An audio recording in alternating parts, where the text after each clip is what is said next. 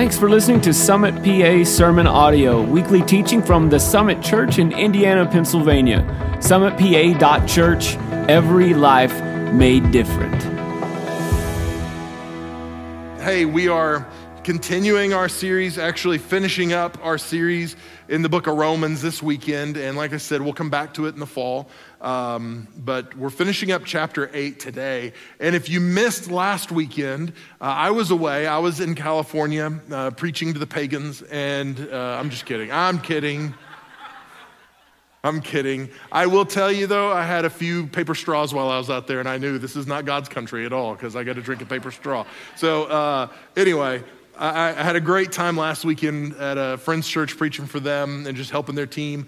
Um, and, and I just want to say thank you for the opportunity I have to be able to get away and represent the Summit Church and help build the kingdom with churches. Because I'm not going to preach at gigantic churches, I'm going to preach at churches who they need help and we're in relationship together and we're working with them and helping them and helping build the kingdom. So I just want to say thanks for that. But while I was away, Pastor Steph preaching, she did such a wonderful job. Uh, really, really good job. So if you missed it, you can go back and listen or watch, um, and, and, and we'll pick up right where she left off. But the book of Romans um, is really important. It's a, a, letter written to a divided church, the church at Rome. And, and Paul is trying to bring unity to this divided group. They were divided along ethnic lines and worship lines and preferences and all these different things that divided them. And Paul was trying to help them see what their common ground was so that they could put their differences aside and move forward and move the kingdom forward. Uh, one of the major themes we see throughout, and if you've been around, you've heard this more than once now. Uh, the, the major theme that we're talking about throughout the book of Romans is that God judges sin, but he manifests mercy through Jesus. So our God is righteous and he is holy and he has to judge sin because that's who he is. But he also, in his graciousness and his benevolence, he manifests mercy to us through the form of Jesus Christ, who he is for us. Um, what we see in the first eight books, uh, eight chapters, I'm sorry, of the book of Romans is that um, God is revealing himself through his righteousness, who he is, that he is a righteous God, and that his righteousness paves the way for us to live differently. Um, and it is not revolved around church attendance, it revolves around deep affection for Jesus Christ. That when we understand how God loves us, then it will transform, fundamentally transform the way we live. It'll make us different.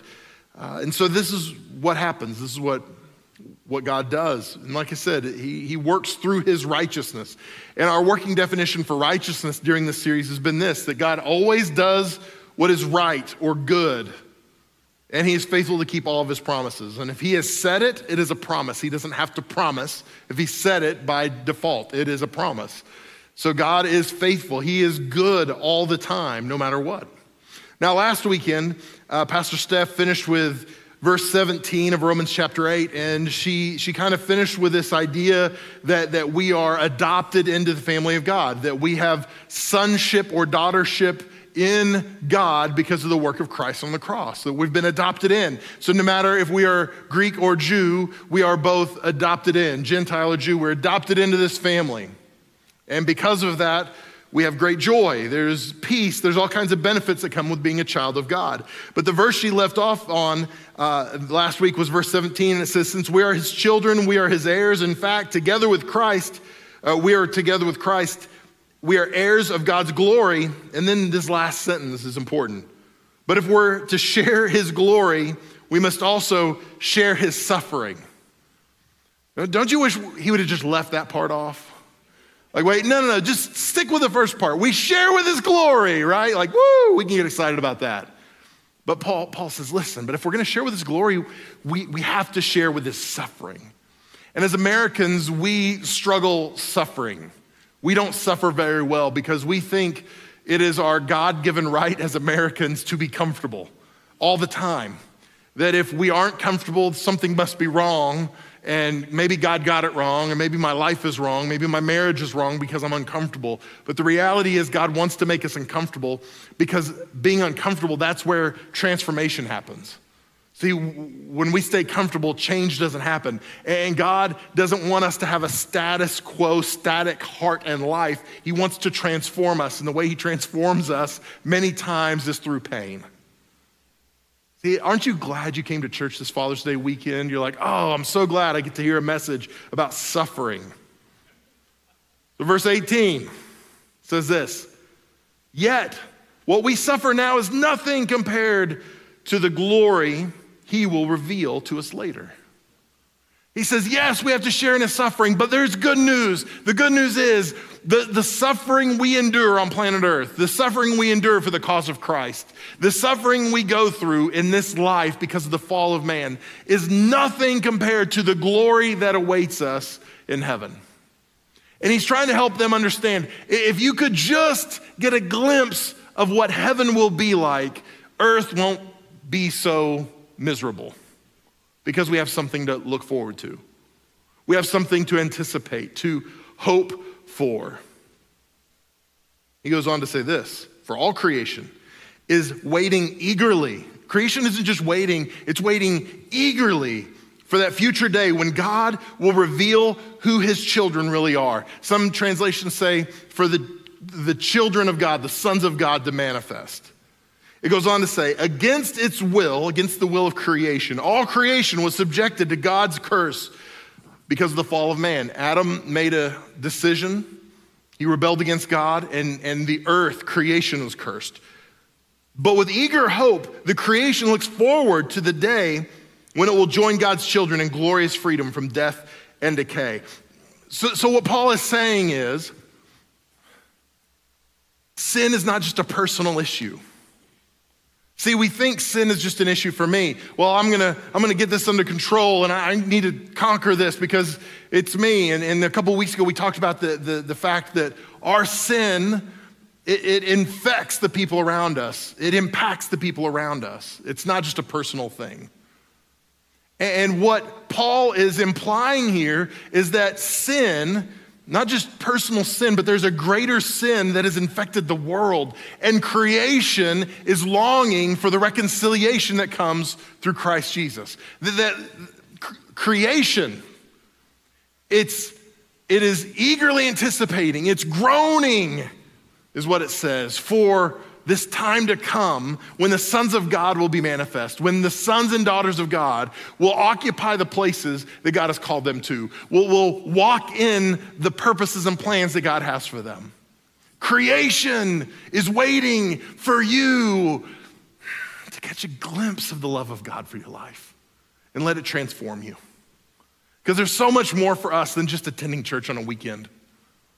God's got more for us than that. And all of creation is longing for you and I to step into our roles, to step into our places as the sons and daughters of God. See, this is a much bigger issue than what we can understand.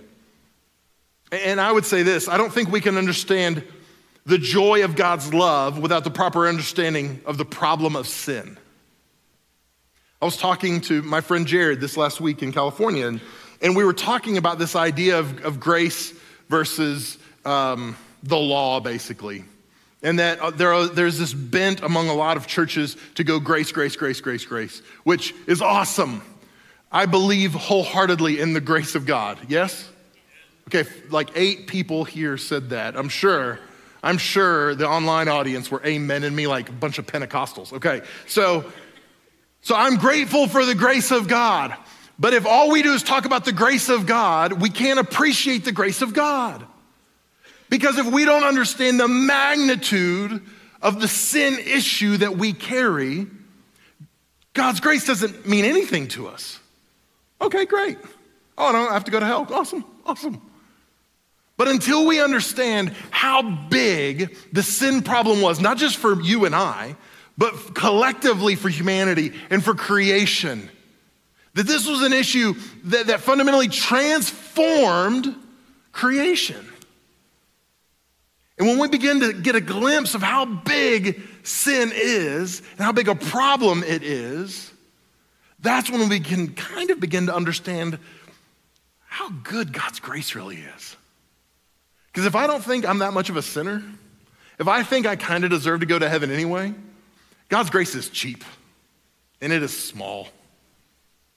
But if I understand the depth of my sin, how absent Christ, I deserved hell.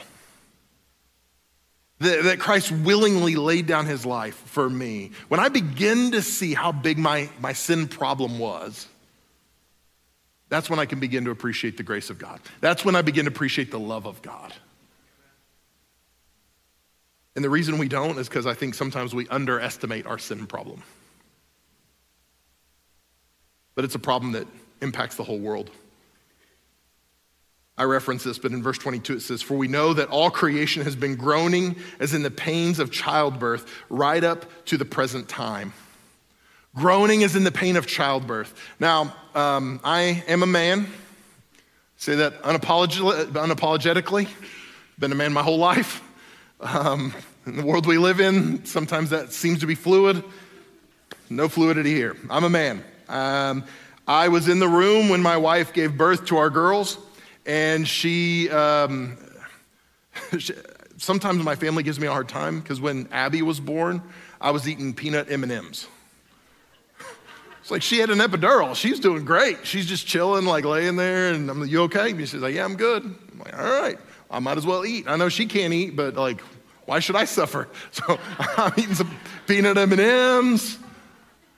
And it was, a nor- it was not a normal scene because, you know, if you watch the movies, the, Hollywood never lies to us, right? So if you watch the movies, like the woman is screaming in childbirth, You did this to me, right? Like, I hate you. so sometimes that's what we think about. But, but for normal women who give birth um, without the aid of, of epidurals or drugs, they give birth naturally, like my mom did. Um, 10 and a half pounds, by the way. She's a champ. So she did not do that silently, I'm sure. She was not doing some cross stitch. She was, she was invested, right? There were probably some groans, I would imagine, during the childbirth when you're giving birth to a 10 pound bag of potatoes, right? Like that's essentially what I was. There was some pain involved. And you would think, as a man, the first time a human man saw that happen, that would be the end of childbirth, right? Like, we are never going to subject anybody to that ever again. Did you see the pain that came from that? Did you, did you hear my wife? Like, no, thank you. Like, no one should ever have to go through that again. So, my mom had two kids, my older sister and then myself. She did it twice. Many of you have multiple children. And I would say, why would you do that? And if you if you were honest, you would say, I don't know. I wish I could go back and undo it. But no. But you would probably say, the joy on the other side of the pain was worth it. The, the joy of having this child in my arms, knowing this child, bringing this child into my family is worth the pain, even when you get to be teenagers and the, there's more pain that happens, right? The joy is worth the pain. That's the trade off. And this is what Paul's saying. He's saying, there is this pain on planet Earth.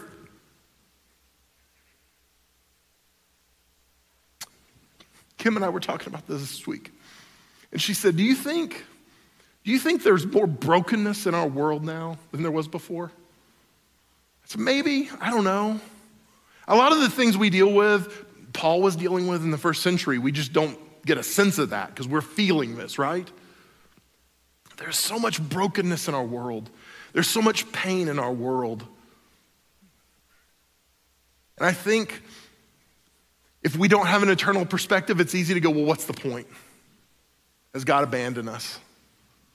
Look at the, the craziness and the brokenness and all the things going on. God, do you even know what you're doing? But if we can have an eternal perspective and we can say, you know what, God's birthing something through this. And what Paul says is creation is groaning like in the, the pains of childbirth. See, something is coming forth from this, and we've got to believe that the, the joy that we will have is worth the pain that we're currently experiencing.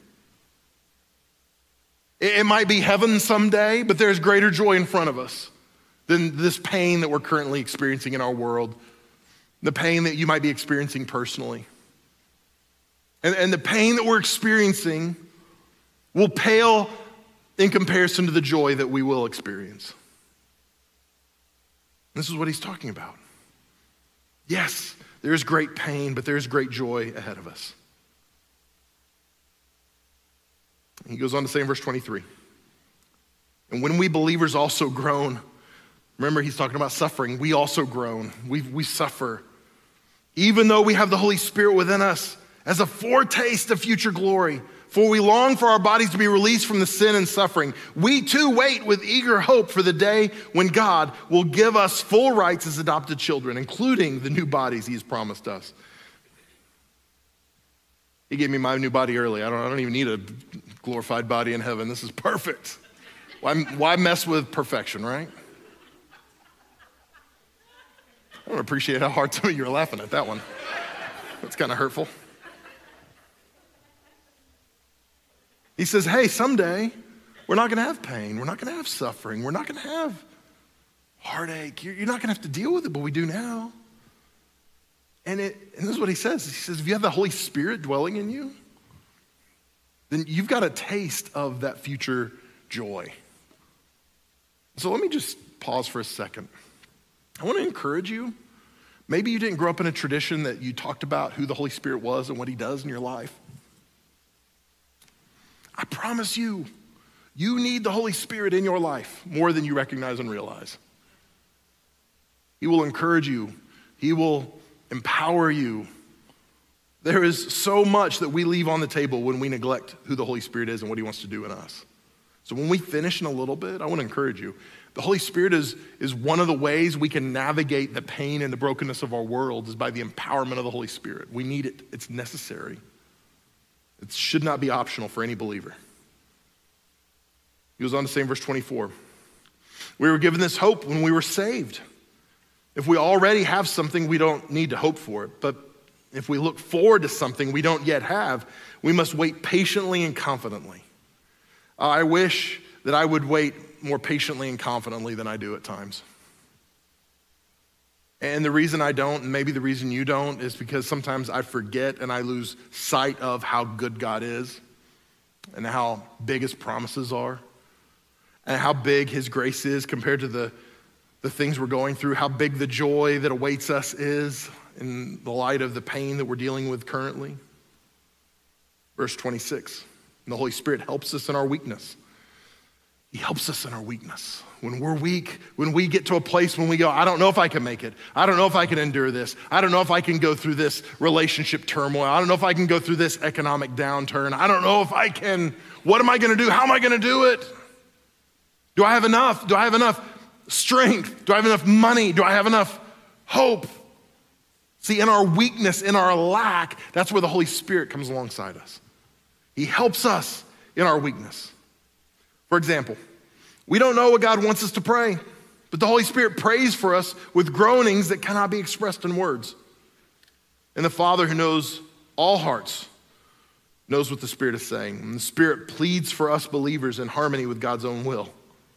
Oh, this is powerful. This is, there's way too much here to talk about in the time we've got tonight. He says the Holy Spirit will pray for us with moans and utterances, with groans and utterances. Basically, what he's saying is the Holy Spirit will pray through us if we'll let him. And there are different ways to look at this passage. This is a really notoriously difficult passage to interpret uh, from the Greek.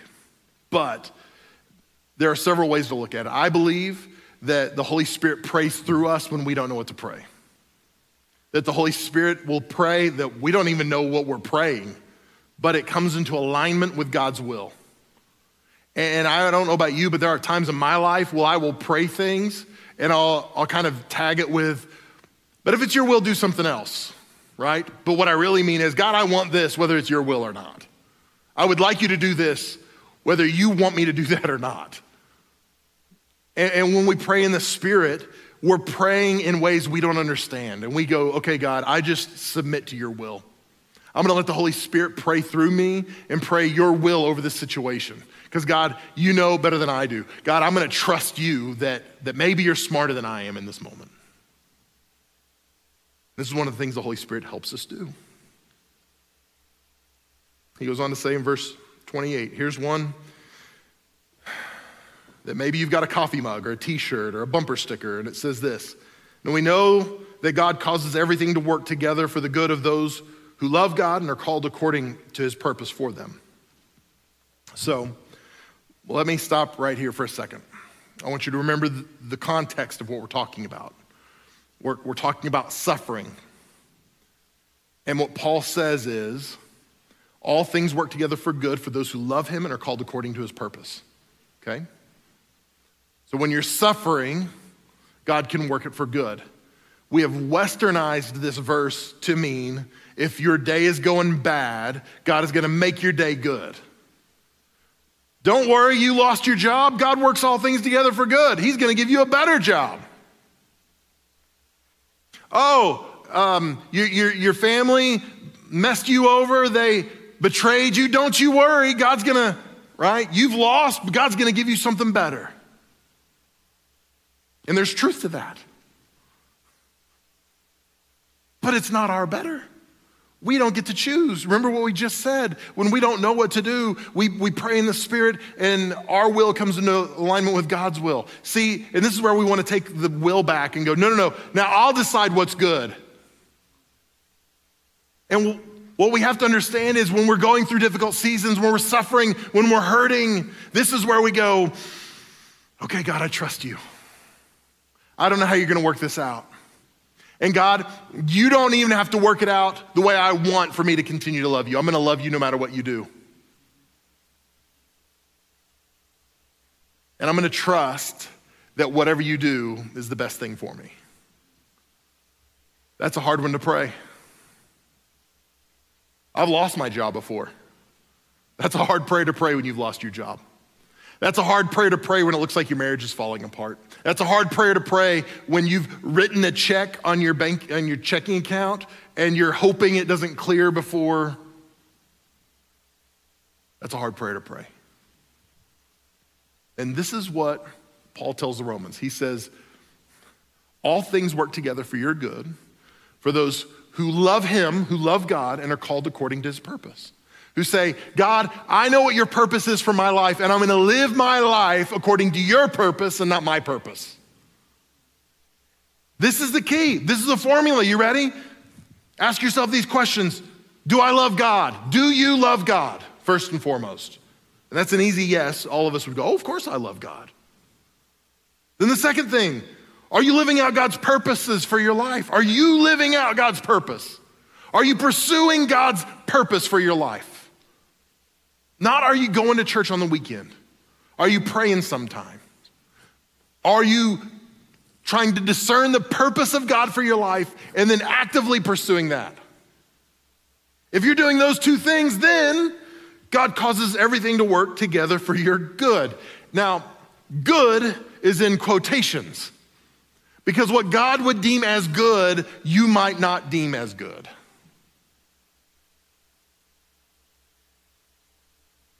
I think we would all say that what Christ did for us was good. Why we call it Good Friday. Good Friday wasn't good for Jesus. It was bad for Jesus. He was betrayed. He was abused. He was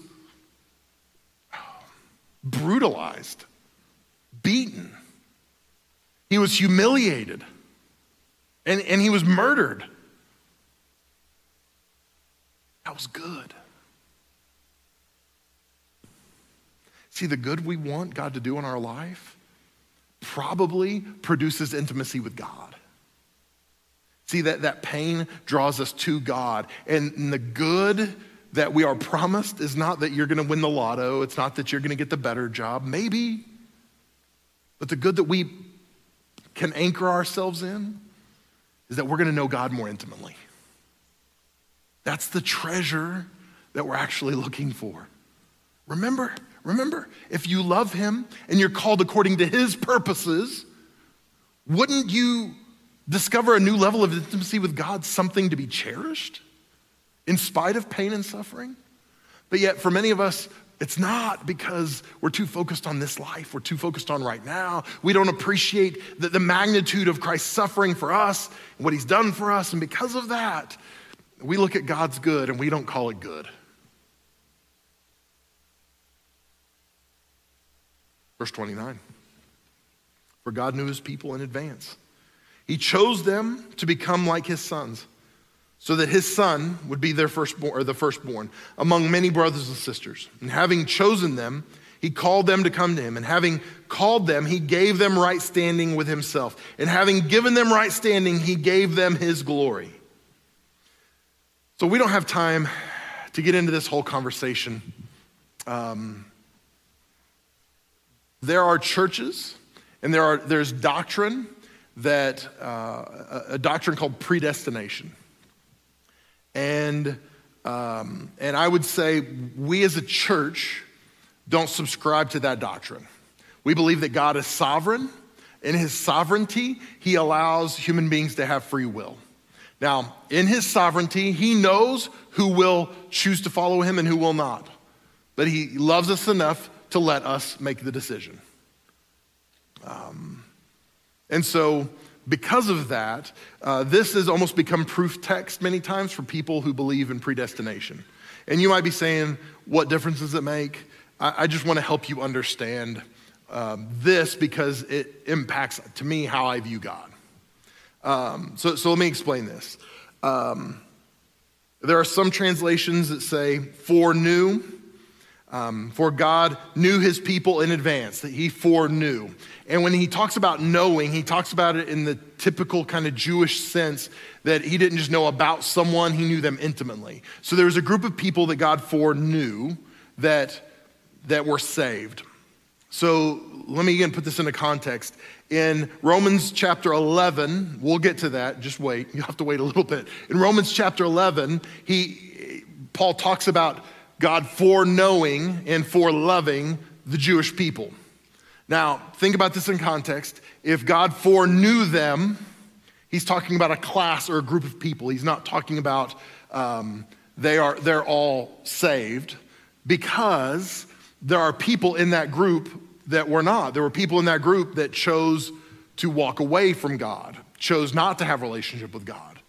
So just because they were Jewish doesn't mean they're automatically in relationship with God. But they're in a class of people, a group of people that God said, My special blessing is on this group. Now, bring this back into context in Romans chapter 8. In Romans chapter 8, he's talking about people who would walk in covenant with God.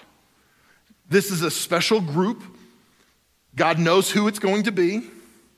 He, he doesn't make us follow him, He gives us free will but he knows who we are. He knows the people who are going to say, I'm going to walk in covenant relationship with you. And so he is not predestining, because if God predestined people to heaven, he would also, by default, predestine people to hell.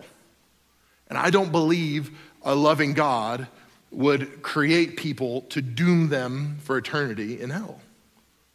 So, what we see is this idea that, that you are special that you are unique. God knew who you were from the beginning of time. In fact, he, it, what it indicates is that He didn't approve of you after you became a Christian, He loved you before you were born. Since the beginning of time, God knew who you were, and He has loved you.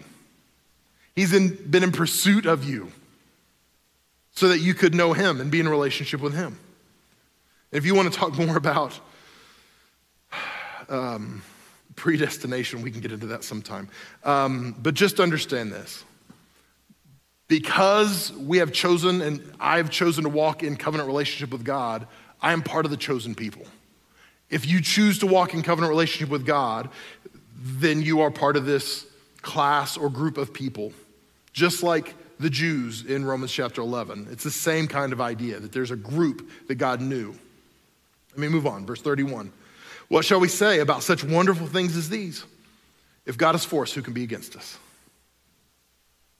He says, in light of everything we've just been talking about, in light of the fact that we're adopted into Christ, that, that into God through Christ Jesus, in light of the fact that, that we can endure suffering in this world because of the love of God and because of the joy that waits us on the other side of our suffering.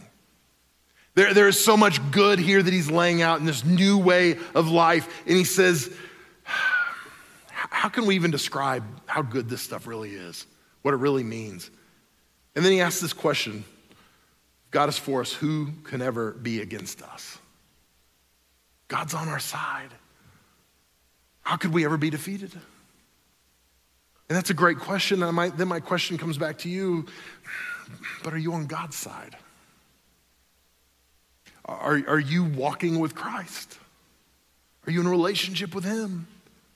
Because it's not about God submitting to us and conforming to us, it's about us being conformed to Him and us being transformed into His likeness.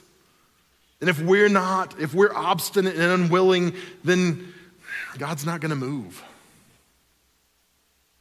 He goes on to say in verse 32 since he did not spare even his own son. So again, think about the context. He says, What can we say about such wonderful things? If God is for us, who can be against us? Since he did not even spare his own son, but gave him up for all, won't he also give us everything else? Let me stop there.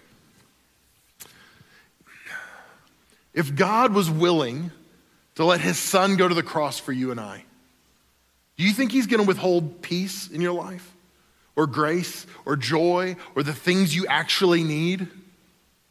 Absolutely not. He won't. He has a supply of everything you need, and He will not hold back if you'll simply trust Him, if you'll simply submit to Him, if you'll simply believe that He is who He says He is. He goes on to say in verse 33 Who dares accuse us, whom God has chosen for His own? No one. For God Himself has given us right standing with Himself. Who will condemn us?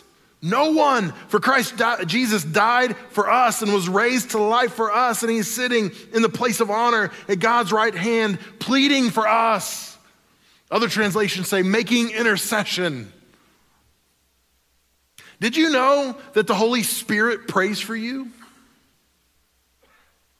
Did you know that Jesus prays for you? That's what it says in Romans 8.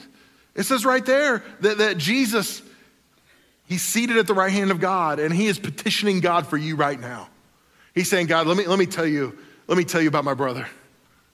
Let me tell you about my sister. Let me tell you about what they're going through. Holy Spirit is praying for you constantly. We've got people on our side that we can't even begin to fathom.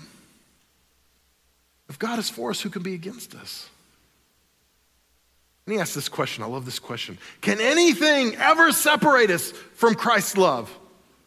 He's saying, let me, let me try to describe how big Christ's love is. Is there anything that can separate us from Christ's love? Does it mean he no longer loves us if we have trouble or calamity or persecuted or hungry or destitute or in danger or threatened with death? This is a rhetorical question. The answer is no. And what he's saying is, it's easy to understand the love of God when your life is good, but will you have enough perspective to see how big the love of Christ is for you when things are bad? When he's working all things together for good, but his good is different than your good? Or is your view of God's affection for you based on your circumstances? Well, God must love me. He approves of me because my life is good right now. Everything's good. My family's good. Um, I'm not having any problems at work. I've got some money in the bank. God's good. But what about when your family's not healthy? When there's dysfunction?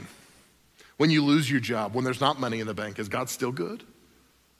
He's the same. He has not changed. His love for you has not changed.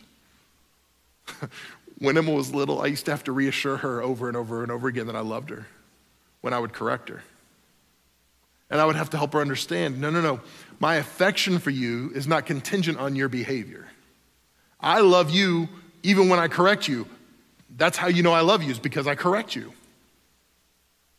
But she struggled with this idea Daddy, if you love me, I wouldn't feel this way, right? And we do the same thing with God. We go, Well, God, why would I feel this way if you love me? And we're a world that is dominated by our feelings. We're dominated by what we feel and not what we know. And Paul's trying to help the church know something and not just feel something. He's trying to help them understand how big Christ's love is for them, how, how big his mercy is, how big a, res- a reservation of grace that he has for them in spite of the sin in our lives. because we don't always feel it. I did a, a wedding this afternoon. And one of the things I, I told the couple is I said, hey, you're making a covenant today. And a covenant's not based on feelings, covenant is based on a decision. Because there's gonna be some days you don't feel like loving your wife sacrificially. And there are gonna be some days you do not feel like submitting to your husband. So you've got to decide today, I'm making a covenant. This is a decision I'm making, not based on feelings or emotions, but it's a decision I'm making in the presence of God. I'm making this covenant with God and with my spouse. And our relationship with God has to be so much more than a feeling. Because if it's only a feeling, we're going to get swept away. If it's simply based on how I feel when I walk out of the church, how do I feel during worship? Do I get the goosebumps? Are, are things going well in my life or are things bad? And that's our judge on how good God is. But what if we knew beyond a shadow of a doubt that God was good? Remember what we said He is righteous. Everything He does is right or good. And He is faithful to keep His promises. What if we could anchor ourselves in that knowledge and say, God, I know you're good in spite of what I see, in spite of what I feel. So, God, if things aren't good, I, I know that you're still loving. I know that you're still good. See, our world bases their life on how they feel. Well, I feel this way. So, this is my reality. This is my truth. And what they're really saying is, this is how I feel. We in the church cannot live our lives based on how we feel, it has to be based on what we know. He goes on to say this. Verse 36, he quotes Psalm. He says, The scripture says, For your sake, we are killed every day. We're being slaughtered like sheep. This is our lives. This is what we signed up for. Then he says this No, no, no, despite all these things, despite the suffering, despite the loss, despite the heartache, despite the pain, despite the the fear, despite the anxiety, all this stuff that comes our way, despite the feelings. He says, overwhelming victory is ours through Christ who loved us. Some translations, you maybe grew up hearing this translation, we are more than conquerors. He says, overwhelming victory is ours. Why? Because, because of who's on our side. If Christ is for us, who could be against us? We have to know it. It can't be based on a feeling. And maybe right now you're feeling good. You're like, yeah, if God is for us, who can be against us? But are you going to feel that way on Monday when you go into the office and your boss is breathing down your neck? Are you going to feel that way on, on Tuesday when you're paying bills and you're not sure how you're going to make all your bills? The feelings start to creep in. It has to be based on what we know. And what Paul is saying is this is what we know. We're more than conquerors. Christ, who loves us, is for us. And his love is bigger than what we can fathom and understand. And then he finishes chapter 8 with this, this idea. He says, I am convinced that nothing can ever separate us from God's love. Mm-hmm. Nothing can ever separate us from God's love.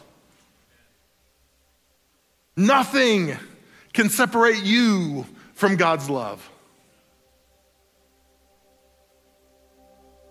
God loves you more than you can fathom. Both my girls were little. I'd say, I love you. I love you more. I'd go, oh, no, no. There's zero chance you love me more than I love you. Because you have no idea how much I love you a parent's love for a child, the child doesn't get it until the child becomes the parent. Then the, the light bulb goes on, and the child, oh, this is what my parents were talking about. We can't fathom how we are loved by our Heavenly Father. It's impossible. But what Paul's trying to help us do is just get a glimpse, get a little understanding, because that's what will transform us. And so Paul says this I'm convinced that nothing can ever separate us from God's love, neither death or life or angels or demons. Neither our fears for today nor our worries about tomorrow. Not even the power of hell can separate us from God's love. No power in the sky above or in the earth below. Indeed, nothing in all creation will ever be able to separate us from the love of God that is revealed in Christ Jesus our Lord. There's nothing that can cause God not to love you. We're, we're his chosen people. When we choose to walk in covenant with him, we're his people. We are his sons. We are his daughters. His love for us is so big, it's beyond measure. And Paul has no way to adequately describe with words to the Roman church how much they're loved. He's struggling, and this is what the Holy Spirit leads him to write that there is nothing, and he describes the far reaches of imagination. Nothing that can separate us from God's love.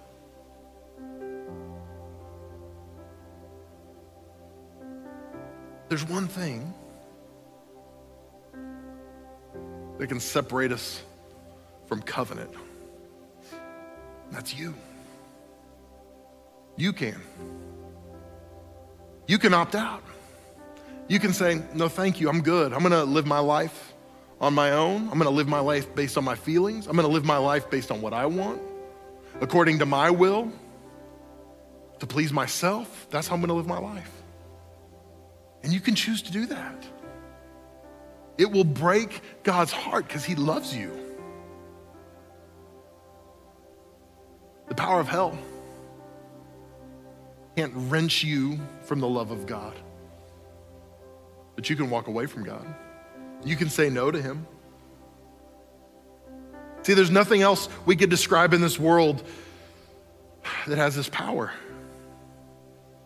I'm convinced that nothing can ever separate us from our house. That's pretty easy. The bank can separate you from your house. I'm convinced that nothing can separate us from our job. Nope. Bad economy can do that. I'm convinced that nothing can separate us from our spouse. Fortunately, that happens.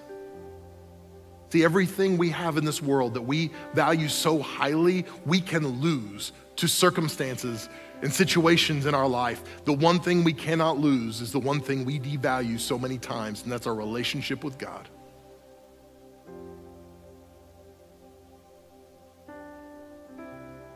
Nothing can separate you from God's love. So don't walk away. Don't ignore what He's trying to tell you, what He's trying to show you. We cannot understand the joy of God's love without a proper understanding of the problem of sin. And that's where I want you to get. I want you to understand that we all need a Savior. We're all sinners. And not just in some clinical kind of way, in a very real way. That we need a Savior, and it's not just about somebody rescuing us, it's about somebody saving us, giving us life, experiencing the love of God and the fullness of God, because that's what we're being invited into. And Paul, he couldn't even describe it how good it is to be loved by God and to know God. That's the joy of walking with Jesus. Not just about heaven and hell, it's about life. Heavenly Father, thank you for loving us so much. And thank you, just like, just like my girls could never understand, and maybe will never understand how much I love them. Thank you, God, that that's just a, a glimpse for us. How far, far short our understanding is of your love. We, we can't fathom it. We can't begin to wrap our brains around how much you love us and how good you are. God, I repent of the times that I've let my feelings dominate me, that I've let my feelings dictate my belief and my behavior. And I repent of that in the name of Jesus. From this day forward, God, I pray that each and every one of us in this place, each person watching online, our hearts would be firmly anchored in what we know about who you are, that you are good, that everything you do is right, and you are faithful to keep your promises. So, no matter what is going on around us in our world and our lives, no matter what the highs or lows may bring, I pray that we would suffer well because we anchor ourselves in the knowledge of who God is, that He is good and He is faithful and that our, our highest achievement is just knowing you. So, God, help us, help us not settle for lesser gods, things that won't satisfy. But help us find our, our supreme delight in you and you alone. God, have your way with us over these next few moments. Be glorified in the time we've got. Now, with nobody looking around, if you'd say to me, Mel, I recognize today I'm not really walking with God. Maybe you've had a religious experience. Maybe you've been to church a hundred times. Maybe you've never been to church, but you recognize that you're not walking with God. You don't know the joy of salvation. You don't know the love of God. And you say today, I want to know that. I want to experience that. I recognize I need my life to look differently than it does right now. If that's you, I'm not going to embarrass you. I'm not going to make a spectacle of you. I'm just going to pray with you. And if you want to be included in that prayer, would you be bold enough to slip your hand up real high where I can see it? If you say, Mel, include me in that prayer, pray for me. I want to know the fullness of God. I want to know how much He loves me. I want to walk in that.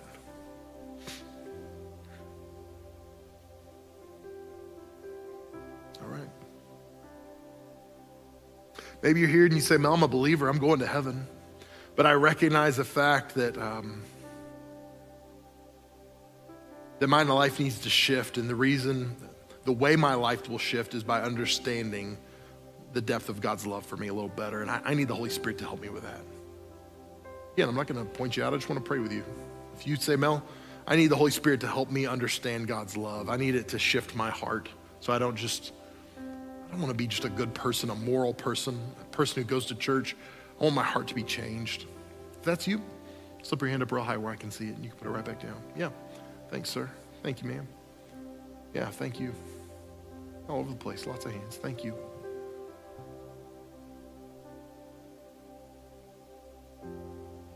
Heavenly Father, I pray for each person that raised their hand and responded. I pray that, God, you'd minister in their lives. I pray that their eyes would be opened. I pray that, just like a, a, when a light gets turned on in a dark room, God, I pray that you would illuminate your love to us that way. I pray that our eyes would be opened to how you love us and what you've done for us and the lengths you would go to just to know us. Help us to see that. And I pray that that would give us a glimpse of your love. And as we see that, God, let it change us, let it transform us. Help us to love others better. Help us to love people the way you do. God, I pray your Holy Spirit would encourage us in our suffering, in our loss, in our heartache. And I pray ultimately we would see how good you are because the Holy Spirit encourages us in that. Lord, I pray you'd minister in us. God, pray, I pray your blessing on those that responded and said they want to be transformed. They need a, a glimpse of your love. Holy Spirit, do the work in them that I can't do. Minister in this place, be glorified through us. I pray that we as a church would begin to, to recognize and value your love like never before. And I pray as we do, it would transform our community, it would transform our region, it would transform this world, God. God, have your way with us. In Christ's name we pray. Amen. Hey, Kendall's going to lead us in one final song. While we're singing this last song, some of our prayer team, some of our staff is going to be here at the front of this room. And I would encourage you, um, if you come in here with anything at all in your heart, heaviness of any kind, difficulty, challenges, whatever it is, I want to encourage you. Find one of our team and let them pray with you before you go. Um, you know, I mentioned earlier, Holy Spirit. Maybe you're here and you've never been filled with the Holy Spirit. This would be a great time to say, okay, God, I want all of you that I can get. I want to go to the next level in my relationship with you. And the way to do that is by inviting the Holy Spirit to fill you. And our team is prepared. They're going to pray with you. If that's something you would like, we would be honored to pray with you about that. And if you'd like more information about that, we've got a, a brochure at our info center here at the front as well on either side of the stage. If you'd like more information about who the Holy Spirit is and how He works in our lives, we'd be delighted to talk to you about that and pray with you about that as well. Why don't you stand your feet all over the room? We're going to worship together one more time before we go. Guys, I love you more than you know. I am so glad that I get to be your pastor. God bless you guys and have a happy Father's Day.